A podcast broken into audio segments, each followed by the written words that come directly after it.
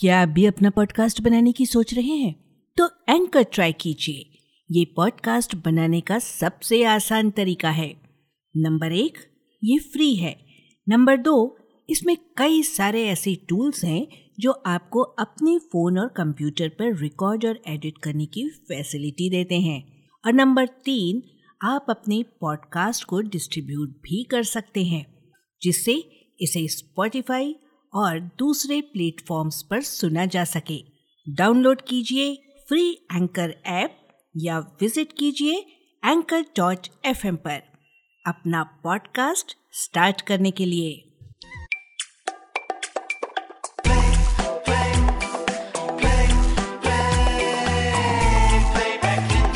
एक गीत सौ अफसाने। रेडियो प्लेबैक इंडिया नमस्कार दोस्तों एक गीत अफसाने की एक और कड़ी के साथ हम फिर हाजिर हैं। फ़िल्म संगीत की रचना प्रक्रिया और विभिन्न पहलुओं से संबंधित रोचक प्रसंगों, दिलचस्प किस्सों और यादगार घटनाओं को समेटता है रेडियो प्लेबैक इंडिया का ये साप्ताहिक स्तंभ। विश्वसनीय सूत्रों से प्राप्त जानकारियों और हमारे शोधकर्ताओं के निरंतर खोजबीन से इकट्ठा किए तथ्यों से परिपूर्ण होता है। परिपूर्ण है एक गीत सौ अफसाने की ये श्रृंखला। तो आज के अंक के लिए हमने चुना है वर्ष 1956 की मशहूर फ़िल्म हम सब चोर हैं का गीत। हमको हँसते देख जमाना जलता है। जी एम दुर्रानी और मोहम्मद रफ़ी की आवाज़ें, मजरू सुल्तानपुरी के बोल और ओ पी नैयर का संगीत। किस तरह का ताना बाना था जी एम दुर्रानी और मोहम्मद रफ़ी के सुरीले संबंध का। कैसे दोनों दो मोड़ पर एक दूसरे के काम आए? क्या नाता है इस फ़िल्म हम सब चोर हैं के इस गीत के साथ? और आगे चलकर किस फ़िल्म में रफ़ी साहब ने दुर्रानी साहब का पार्श्व गायन किया? ये सब आज के इस अंक में। शोध और आलेख सुजॉय चैटर्जी का है और आज इसे प्रस्तुत कर रही हैं निमिषा सिंघल। हमको हँसते देख जमाना जलता है। चोर बनो या मोर यहाँ सब चलता है। हर कलाकार का अपना एक वक्त होता है, जब उसकी चमक, उसका तेज सूरज की तरह होता है। और फिर एक ऐसा समय भी आता है, जब यह चमक धीरे धीरे कम होने लगती है और वह कलाकार धीरे धीरे ढलान पर आ जाता है और फिर एक दिन गुमनामी में दुनिया की भीड़ में खो जाता है। कुछ कलाकारों की सफलता का दौर लंबा चलता है तो कुछ कलाकारों का चंद सालों में सिमट कर रह जाता है। ऐसे ही एक कम समय के लिए शोहरत की बुलंदी पर रहने वाले गायक रहे हैं जी एम दुर्रानी, जिनकी कामयाबी का दौर केवल छः सात साल का ही रहा, यानी 1943 से लेकर उन्नीस सौ इक्यावन तक। और फिर न जाने क्या हुआ कि फिल्मी दुनिया उनसे दूर होती चली गई, या वे फिल्मी दुनिया से दूर होते चले गए। मोहम्मद रफ़ी साहब जो कहा जाता है कि दुर्रानी साहब के नक्श कदम पर चलकर और उन्हीं की गायकी के अंदाज या स्टाइल को इख्तियार कर पार्श्व गायन की दुनिया में कदम रखे थे, समय के साथ साथ रफ़ी साहब कामयाबी की ऊंचाइयाँ चढ़ते चले गए, जबकि दुर्रानी साहब पीछे और पीछे होते चले गए। एक रेडियो चैनल को दिए गए साक्षात्कार में जीएम दुर्रानी साहब ने अपने दिल की बातों को कुछ इस तरह से व्यक्त किया था, मैं जब टॉप पर था शोहरत की ऊंचाइयों पर था। मैंने गाना छोड़ दिया। मेरे गाना छोड़ने के दो औजुहात हैं। सबसे पहली वजह तो यह है कि ऊपर वाले की मर्ज़ी, यानी जिसने आपको, मुझको, तमाम दुनिया वालों को पैदा किया है, उसके करीब पहुँचने के लिए मैंने गाना बजाना और यह फ़िल्म लाइन ही छोड़ दिया।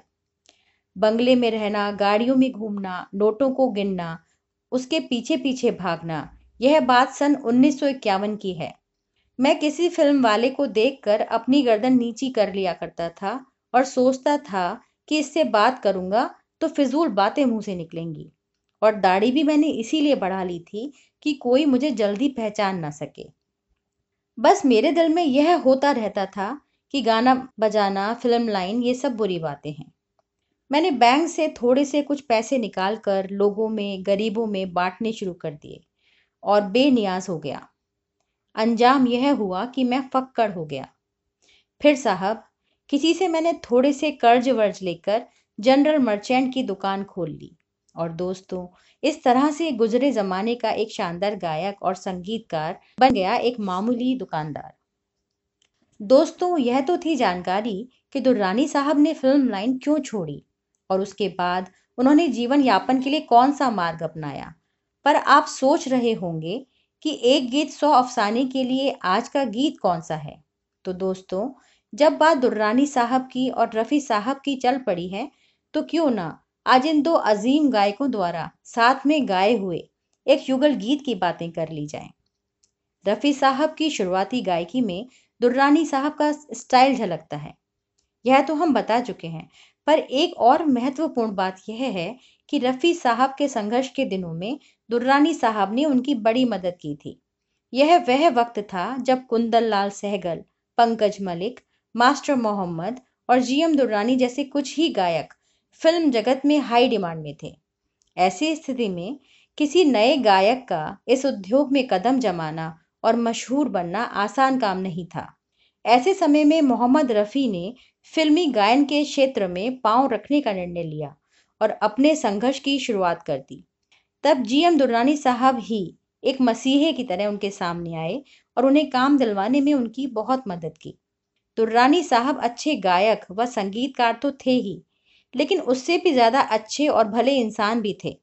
और यही कारण था कि एक ही व्यवसाय में होते हुए भी काम ढूंढ रहे नौसीखिए गायक रफ़ी को वे संगीतकार श्याम सुंदर के पास ले गए। उन्होंने इस बात का तनिक भी विचार नहीं किया कि अगर रफ़ी का सितारा चमक गया तो उन्हीं के पेट पर सबसे पहले लात पड़ने वाली है। और श्याम सुंदर से रफ़ी की सिफारिश कर दी, जिसके चलते फ़िल्म गाँव की गोरी या विलेज गर्ल में एक गाने के कोरस में गाने का मौका दिलवा दिया। इस सिफारिश और दुर्रानी साहब की मदद का ही नतीजा था कि रफ़ी साहब को इंडस्ट्री में थोड़ा थोड़ा काम मिलने लगा।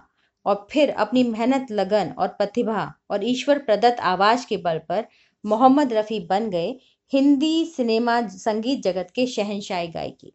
पचास के दशक के शुरुआती सालों में जब रफ़ी कामयाबी के पायदान चढ़ते चले जा रहे थे, तब जीएम दुर्रानी साहब का करियर धीरे धीरे खत्म होता दिखाई दे रहा था। काम कम हो गया था। काम नहीं मिलने की वजह से इनकम कम हो गई थी और घर में धीरे धीरे मुफलिसी आने लगी।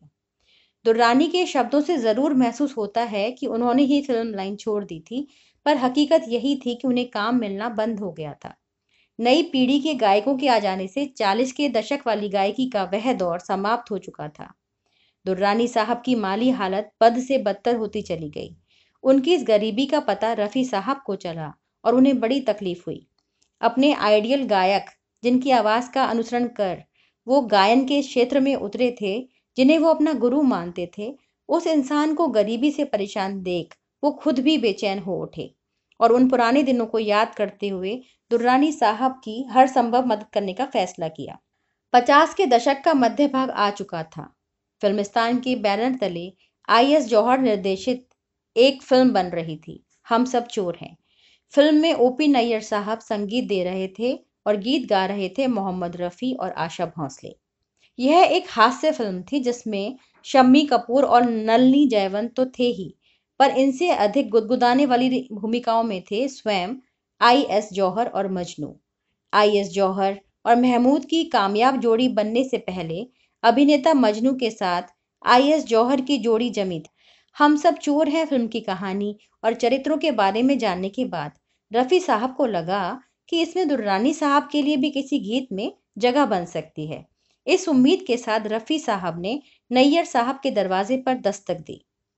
शुरू में नैयर साहब इसके लिए तैयार नहीं थे, क्योंकि क्या होता है कि जब कोई मेल डुएट या फीमेल डुएट बनाया जाता है तो वैषम्य भरी आवाज़ें यानी कॉन्ट्रास्टिंग वॉइस ली जाती हैं, क्योंकि तभी दो गायकों की आवाज़ों को डिस्टिंक्टली पहचाना भी जाएगा और गीत में चमक भी आएगा।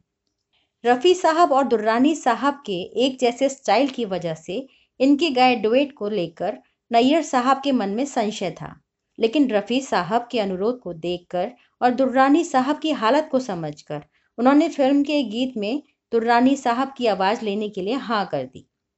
एक सिचुएशन थी जिसमें आई एस जौहर और मजनू पर एक हास्य गीत फिल्माया जाना था। इस गीत के लिए जौहर साहब पर रफ़ी साहब की आवाज़ और मजनू साहब पर दुर्रानी साहब की आवाज़ तय हुई। गाना था, हमको हँसते देख जमाना जलता है। चोर बनो या मोर, यहाँ सब चलता है।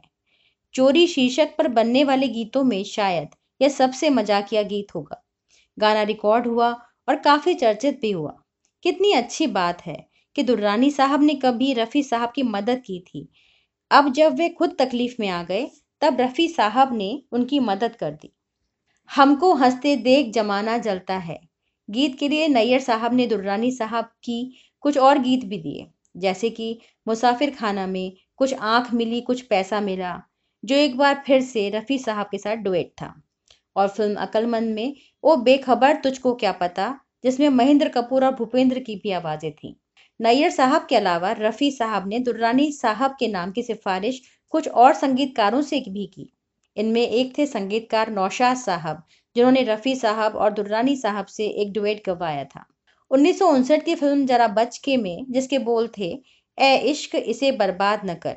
मोहम्मद रफ़ी और जी एम दुर्रानी के गाए कुल छह डुएट्स होंगे और सबसे पहला डुएट 1946 की फ़िल्म सस्सी पुन्नू में था, जिसका संगीत निर्देशन दिया था गोविंद राम जी ने।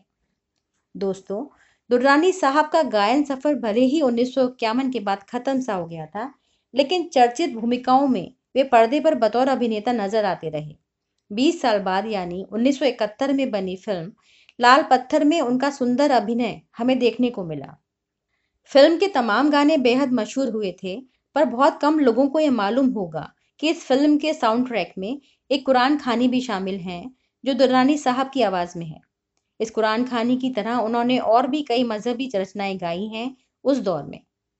इसी फ़िल्म में उन पर एक गज़ल भी फिल्माई गई थी, जिसके बोल हैं, उनके ख्याल आए तो आते चले गए। इस मशहूर गज़ल को आवाज़ दी रफ़ी साहब ने। है ना मज़ेदार बात कि दुर्रानी साहब, जिनकी आवाज़ के काल रफ़ी साहब थे, अब उन्हीं को वे अपनी आवाज़ दे रहे थे। तो दोस्तों, ये था ताना बाना, जी एम दुर्रानी और मोहम्मद रफ़ी के साथ में गाए और फिल्माए गीतों का। दिल जो चुराए उसे दिल बर कहे सब हमको मगर कहे चोरवाह मेरे रब। दिल जो चुराए उसे दिल बर कहे सब। हमको मगर कहे चोरवाह मेरे रब। चलता है जल कोई यहाँ है फिकर किसे? आज का ठिकाना करो कल की खबर किसे? हमको हँसते थे जमाना जलता है। चोर बनो या मोर यहाँ सब चलता है। और यहाँ आकर पूरी होती है एक गीत सौ अफसाने की आज की कड़ी। आशा है आपको पसंद आई होगी। शोध और आलेख सुजॉय चैटर्जी का था, वाचन स्वर निमिषा सिंघल का और प्रस्तुति संज्ञा टंडन की। तो अब, आज के लिए दीजिए इजाज़त। अगले हफ़्ते फिर मिलेंगे एक और गीत की जानकारी के साथ। तब तक के लिए नमस्कार। एक गीत सौ अफसाने। Radio playback India.